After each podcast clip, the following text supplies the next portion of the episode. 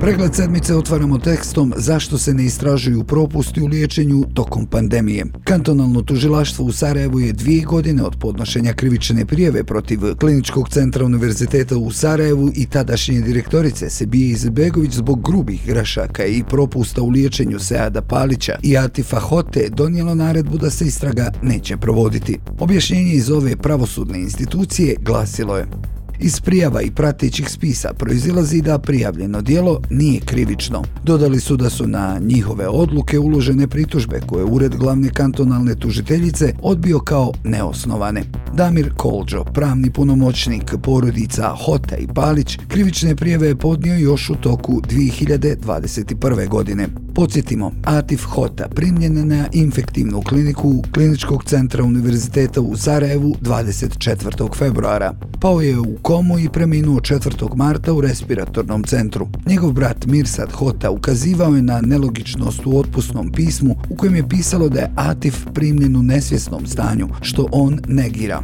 Za Radio Slobodnu Evropu ranije je izjavio da mu je jedna doktorica rekla da koma njegovog brata i korona ne idu zajedno. Sead Palić je na klinički centar primljen 8. marta 2021. zbog nesnosnih bolova i teškog disanja. Preminuo je 8. marta. Njegova supruga Mirela za medije ranije izjavila da je klinički centar odbio njen zahtjev za obdukcijom. Obje porodice sumnjaju u greške i propuste u liječenju, a ove i druge slične slučajeve smrti na kliničkom centru žurnal je predočio u filmu Državni kunići. Advokat Kolđo je na odluke tužilaštva kantona Sarajevo podnio pritužbu federalnom tužilaštvu i one su trenutno u radu. Iz federalnog tužilaštva pojasnili su da u postupku rješavanje pritužbi na naredbe o neprovođenju ili obustavi istrage, kao i pritužbi zbog neefikasnosti ili nezakonitog rada tužilaca u krivičnim predmetima, rokovi za rješavanje predmeta koji se odnose na opći kriminal su dva mjeseca od dana prijema pritužbe, a u predmetima organiziranog privrednog kriminala i korupcije te ratnih zločina najkasnije u roku od četiri mjeseca od dana prijema pritužbe. Federalno tužilaštvo je pritužbu zaprimilo 25. januara. Sav absurd BH zdravstvenog sistema u vrijeme pandemije na svojoj koži su osjetile i porodice Advije Kanlić, Šefika Pašagić, Želimira Altarca Čička i mnoge druge, o čemu je žurnal već pisao. Advija Kanlić je prva žrtva koronavirusa u Sarajevu. Preminula je 24. marta 2020. na putu od Hrasnice do Doma zdravlja Iliđa, a sin i čerka dva mjeseca nisu mogli da je sahrane jer niko nije htio da obavi obdukciju tijela. Kanlić se u nekoliko navrata obraćala Domu zdravlja i Liđa, ali prema tvrdnjama njene porodice, ljekari nisu željeli da je testiraju na COVID-19. Tek naknadno utvrđeno je da je pozitivna. Šefik Pašagić je preminuo 5. aprila na kliničkom centru Univerziteta u Sarajevu. Poznati epidemiolog temperaturu je dobio 21. marta. Za njega i njegovu porodicu tada počinje košmar. Pozivi domovima zdravlja bili su uzaludni, a doktora Pašagića primaju na podhrastove tek 1. aprila, kada je bolest već bila u podmakloj fazi. Oba plućna krila bila su upaljene i imao je lošu krvnu sliku. Želimir Altarac Čičak preminuo je 27. marta 2021. godine. S koronavirusom borio se mjesec dana, a po riječima njegove supruge, 19. marta je prebačen na podhrastove, da bi ga potom 22. marta prebacili u respiratorni centar. Njegova supruga je u nekoliko navrata otvoreno za medije govorila o tome da je njen suprug zaražen na kliničkom centru i da su oni krivi za njegovu smrt. U predmetu koji u tužilaštvu kantona Sarajevo formira nakon što je u javnost dospjelo pismo grupe anestezijologa u kojem ukazuju na to da respiratori ACM 812A ne posjeduju postavke koje se preporučuju za mehaničku ventilaciju COVID-19 pacijenata, još nije donesena tužilačka odluka. Podsjetimo, radi se o respiratorima koje iz Kine uvezla firma Srebrena Malina, a zbog upotreba pri ovoj nabavci u sudu Bosne i Hercegovine su osuđeni već bivši premijer Fadil Novalić, bivši direktor Federalne uprave civilne zaštite Fahrudin Solak i osnivač Srebrene Maline Fikret Hođić. Da su sporni respiratori korišteni na kliničkom centru Univerziteta u Sarajevu i da se koriste za invazivnu i neinvazivnu svrhu priznala i sama Izetbegović tokom svjedočenja na suđenju Novaliću i ostalima. S ovom izjavom se očito niko od tužitelja do danas nije bavio. U tekstu Hiperbarična komora za mamurne vatrogasce Žana Karić-Gauk navodi da još jednu kupovinu o trošku građana gradonačelnik Banja Luke Draško Stanivuković ne može da opravda. Pripreme prostora u vatrogasnom domu za smještanje hiperbarične komore uveliko traju. Uređaj je plaćen po više struko naduvanoj cijeni 46.800 konvertibilnih maraka sa uračunatim PDV-om, a posebno interesantan je izbor ortopedske sportske ambulante sport za isporučioca čemu kapsula, ako je poznata da ove do duše terapijske usluge nude javne zdravstvene ustanove, između ostalih Institut za fizikalnu medicinu, rehabilitaciju i ortopedsku hirurgiju dr. Miroslav Zotović, javnost nije saznala. Kapsulu će koristiti ronioci, vatrogasci i drugi zaposleni u tim odsjecima. U jednom od razgovora s radnicima, komandir vatrogasne brigade Miroslav Malinić dijelimično je objasnio nabavku.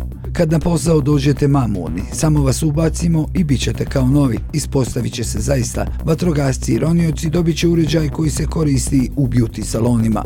Gradska uprava uredno je nabavku zavela u planu provođenja tendera za prošlu godinu, a potom krenula u potragu. Prvi poziv dobavljačima objavljen je 11. aprila 2023.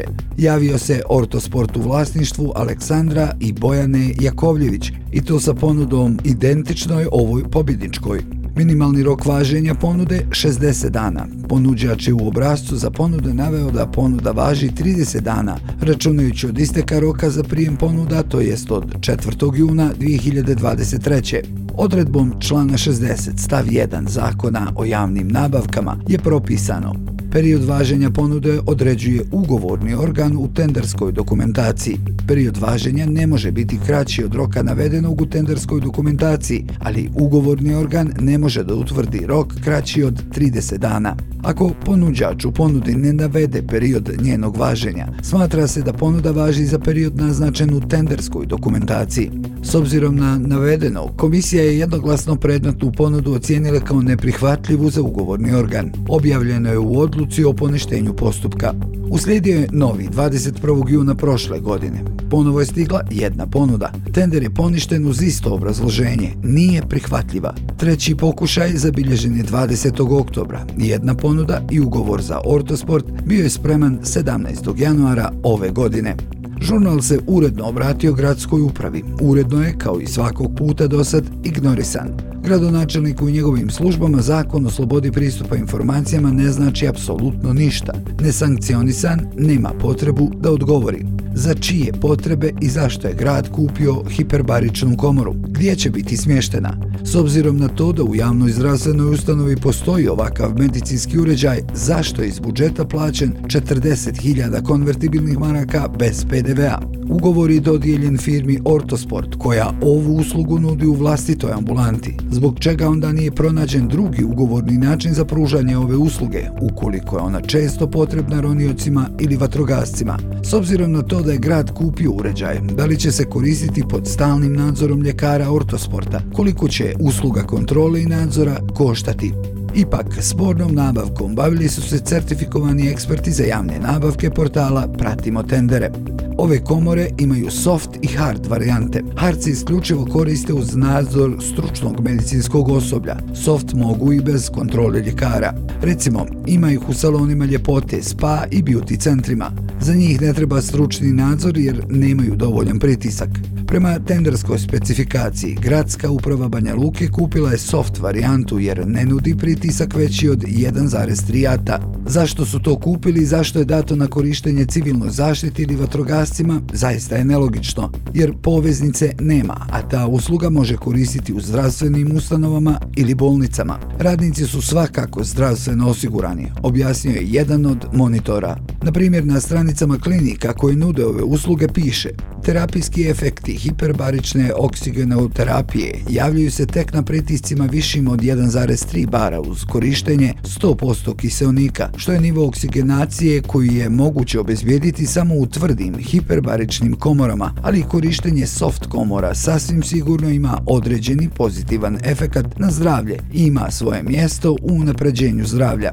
Ipak, žurnalov izvor istakao je da je skoro skoro 47.000 konvertibilnih maraka za ovaj uređaj daleko više od realne cijene uređaja, koji na tržištu može da se nađe po cijeni od 2.000 do 20.000 američkih dolara, što je 3.600 do 36.000 konvertibilnih maraka. Jednostavnom pretragom ponuđača i ova informacija je i tekako dostupna. Odabrani Ortosport osnovan je 21. januara 2021. godine, smještene nadomak zgrade gradske uprave. Za tri godine postojanja nije zabilježena ni jedna nabavka, što znači da do mekog tla za poslovne dogovore poznatog kao gradonačelnik Banja Luke nisu prodali ništa. Prema mišljenju monitora Pratimo tendere, po srijedi je bio unaprijed postignut dogovor. Svakako je riječ o nesvrstishodnoj nabavci kada je riječ o gradu Banja Luka, jer razloge nabavke i trošenje budžetskih sredstava uz smisleno opravdanje zaista nemaju. Zanimljivo, upravo uslugu Ortosport nudi u svojoj ambulanti.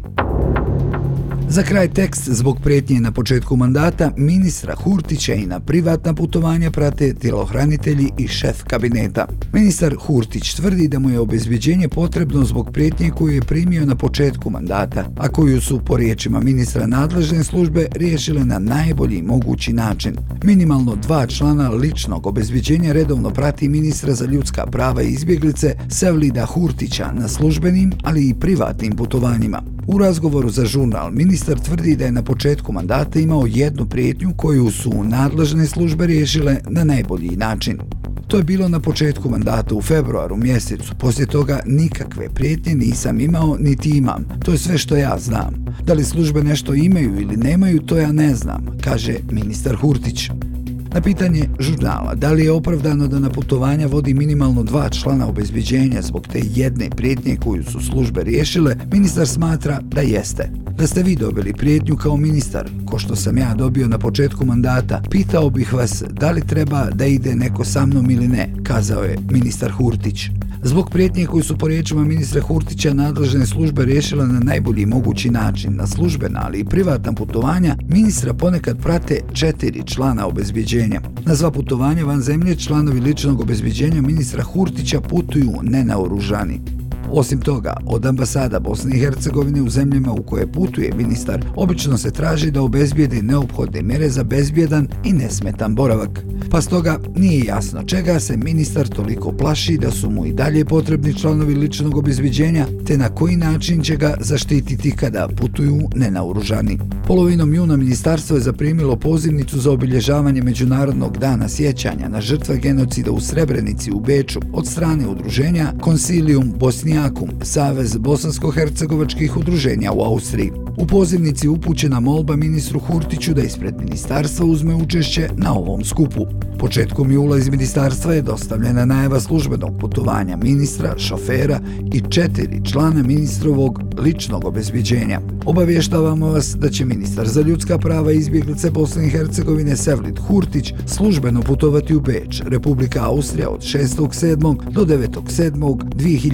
2023. godine. Osobe koje putuju, ministar Sevlid Hurtić, članovi ličnog obezbiđenja, Almir Šabeta, Fehim Imamović, Adnan Dautović, Šaban Topovčić i vozač ministra Selver Salihović. Iz Ministarstva za ljudska prava i izbjeglice obavijestili su Ministarstvo vanjskih poslova. Ministar u odlasku putuje avionom sa Sarajevskog aerodroma u pratnji jednog člana policijskog obezbiđenja, dok će ostala delegacija putovati vozilima, naveli su iz ministarstva. Osim za službena putovanja, ministar Hurtić i na privatna putovanja vodi bar dva člana ličnog obezbiđenja, kao što je učinjeno tokom posjete Lisabonu u junu 2023. godine. Tada su sa njim putovala dva tjelohranitelja.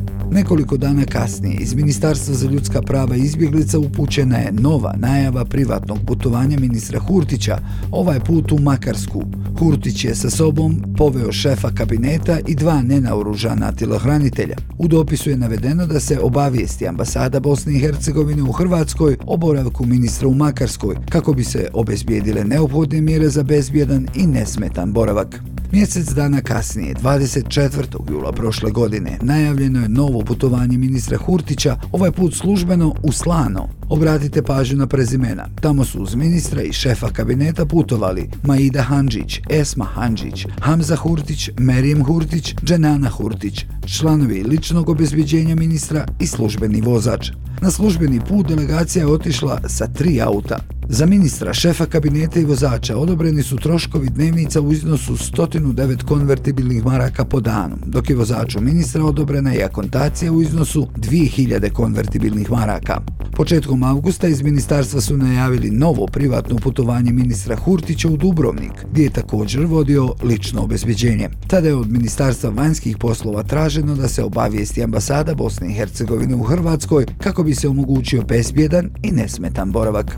Putovanja ministra Hurtića sa ličnim obezbjeđenjem i pozamašnom delegacijom koji građane Bosne i Hercegovine košta na hiljade konvertibilnih maraka nije jedini problem. Nedavno je u poslaničkom pitanju u parlamentu Bosne i Hercegovine otkriveno da ministar Hurtić ima čak devet osoba u svom kabinetu. Pored šefa kabineta, sekretara i vozača, ministar Hurtić ima čak šest savjetnika. Podsjetimo, portal Fokus ranije je pisao o putovanjima ministra Hurtića u Norvešku, gdje je i tada poslao vozača automobilom do Osla, a on putovao avionom. Međutim, iz ministarstva nisu dostavili informacije o ovom portalu o drugim članovima delegacije. Umeđu vremenu, Fokus je saznao da je isti model putovanja primijenjen i tokom posjete Ženevi, gdje je 14. decembra održan globalni forum za izbjeglice.